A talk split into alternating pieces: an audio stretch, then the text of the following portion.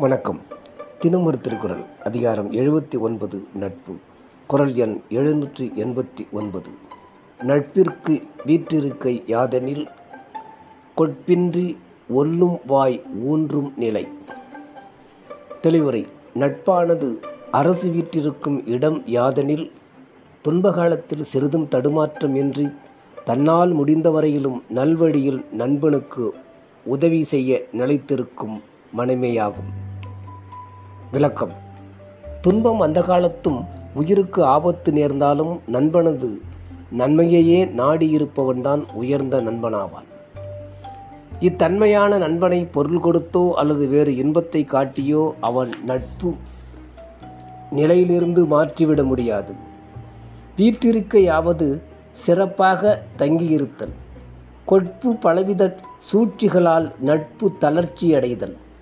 ஒல்லும் வாய் ஊன்றுதலாவது நண்பனிடத்தில் தவறு கண்டாயினும் அவனை மறுக்காது ஏற்றுக்கொள்ளும் வழியில் முடிந்த அளவு மனத்தை உறுதி செய்தல்.